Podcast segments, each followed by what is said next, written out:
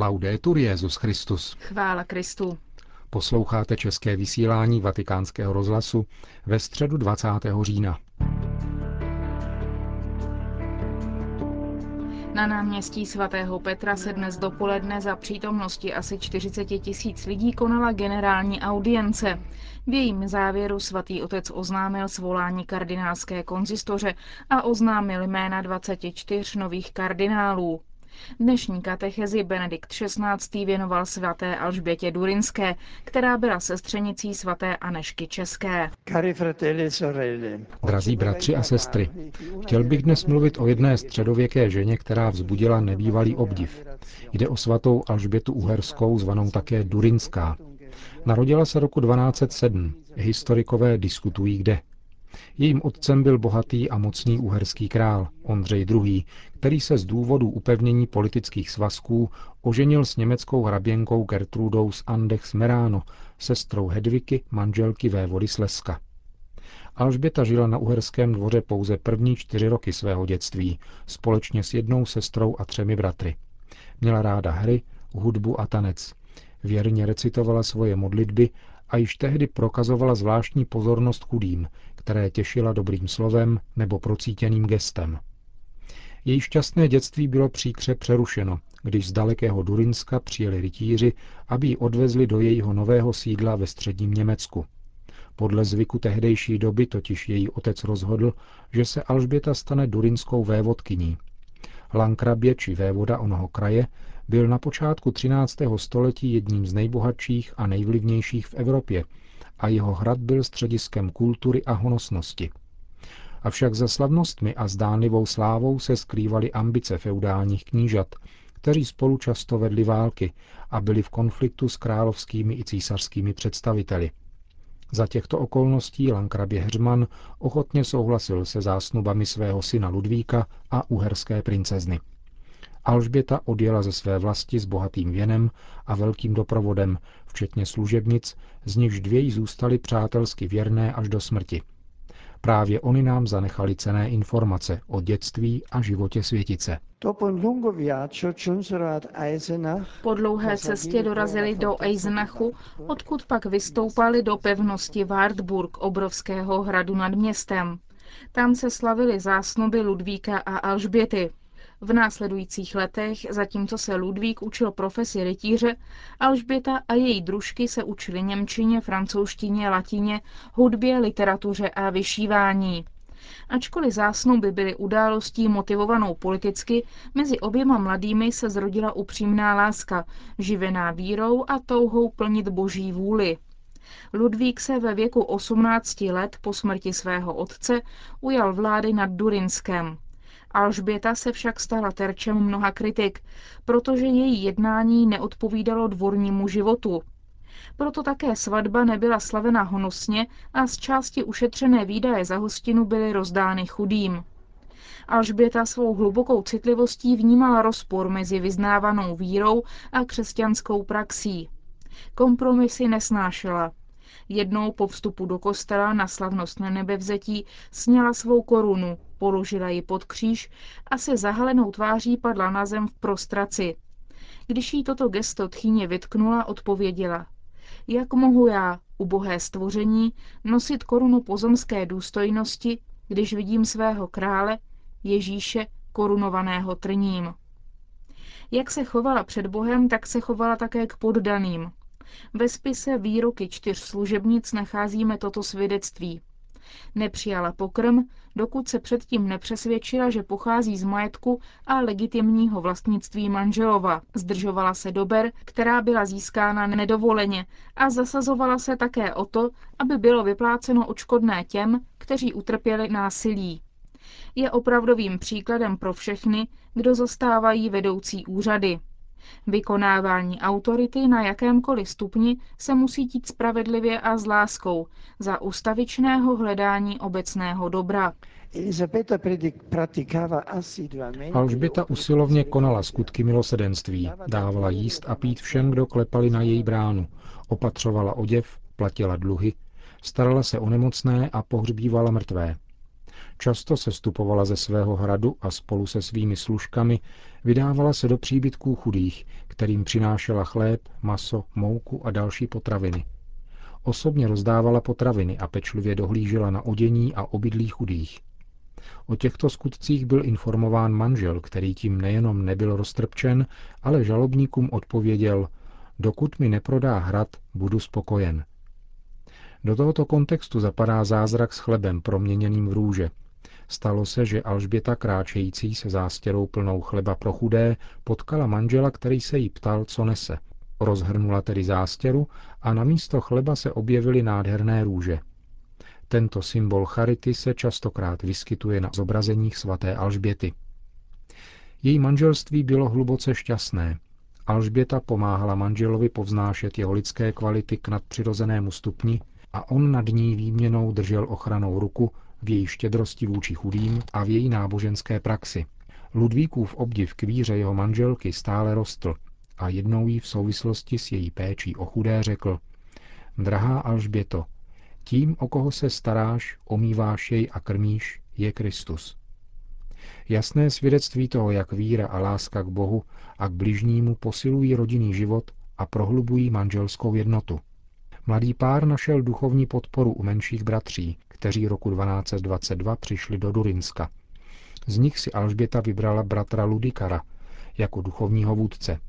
Když jí vyprávěl o obrácení mladého a bohatého obchodníka Františka z Asizi, Alžběta se pro svou cestu křesťanského života ještě více natchnula. Od toho okamžiku byla rozhodnuta ještě více následovat chudého a ukřižovaného Krista, přítomného v chudých.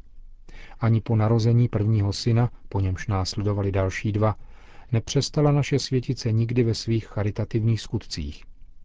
Pomáhala rovněž menším bratřím vybudovat v Halberštatu konvent, kde se bratr Ludikar stal představeným. Duchovní vedení Alžběty tak přešlo na Konráda z Marburku.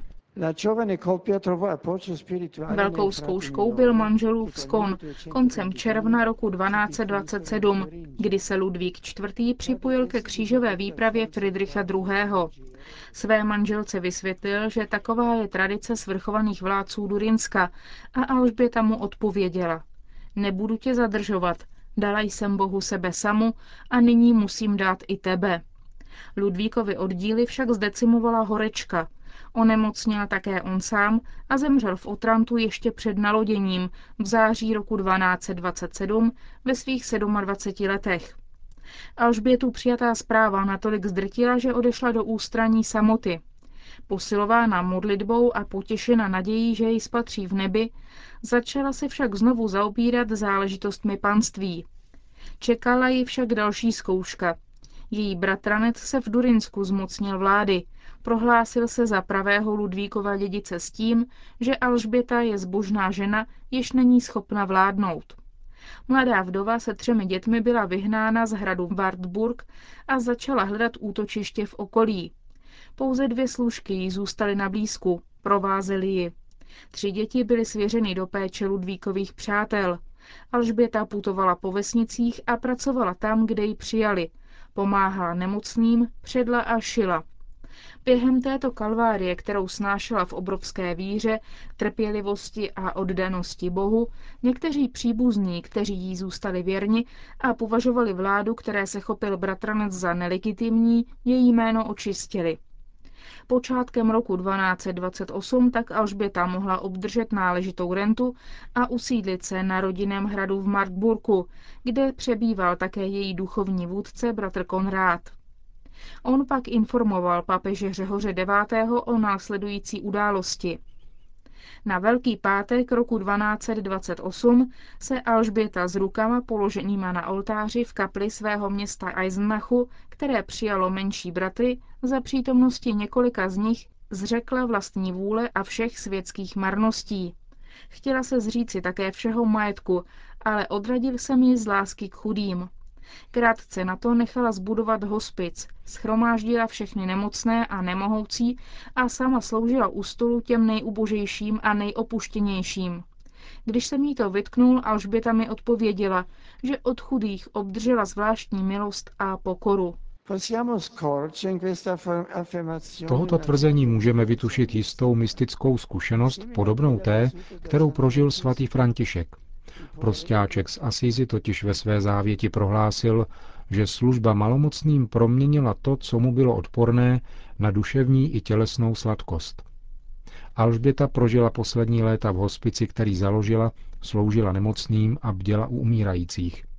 Snažila se neustále konat ty nejnižší a nejodpornější práce. Mohli bychom říci, že se stala ženou zasvěcenou ve světě, soror in seculo, a spolu s dalšími svými přítelkyněmi, oblečené v bílých hábitech, tvořili řeholní komunitu. Nikoli náhodou je patronkou třetího řádu svatého Františka a sekulárního františkánského řádu. V listopadu roku 1231 byla stižena silnou horečkou. Jakmile se rozšířila zpráva o její nemoci, přišli ji navštívit obrovské zástupy lidí. Po deseti dnech požádala, aby byly dveře zavřeny a mohla zůstat sama s Bohem. V noci 17. listopadu sladce zesnula v pánu. Svědectví o její svatosti byla tolikerá a taková, že ji papež Řehoř IX. za pouhé čtyři roky prohlásil za svatou a v témže roce byl v Marburku vysvěcen nádherný kostel k její cti. Drazí bratři a sestry, v postavě svaté Alžběty vidíme, jak víra a přátelství s Kristem vytvářejí smysl pro spravedlnost a rovnost všech, pro práva druhých a rodí lásku a charitu. Z této lásky se rodí také naděje, Jistota, že jsme milováni Kristem, který nás očekává, uschopňuje nás jej napodobovat a vidět jej v druhých.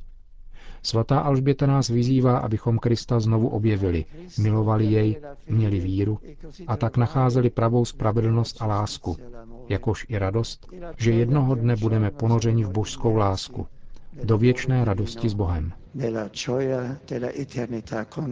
Po společné modlitbě udělil všem přítomným své apoštolské požehnání. Sit nomen Domini benedictum. Adiutorium nostrum in nomine Domini. Benedicat vos omnipotens Deus, Pater et Filius et Spiritus Sanctus.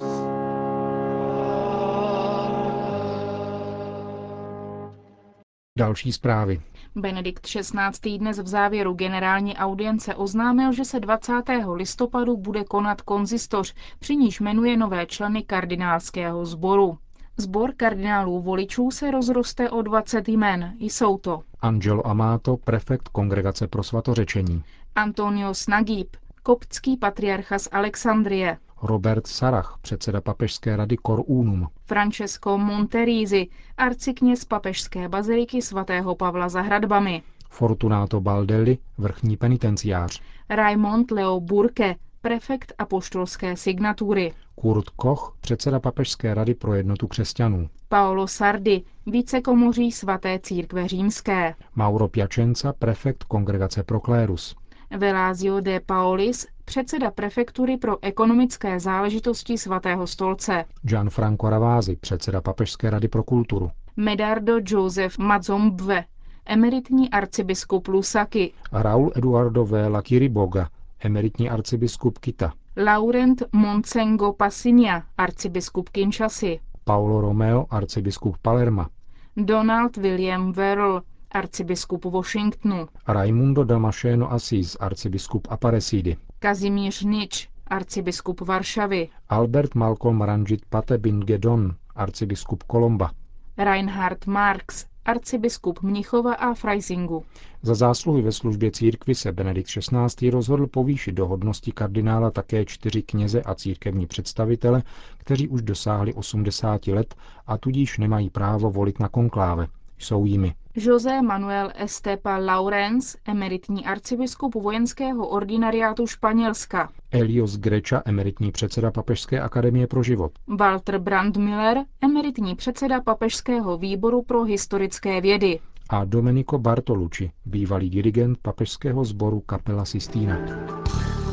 Končíme české vysílání vatikánského rozhlasu. Chvála Kristu. Laudetur Jezus Christus.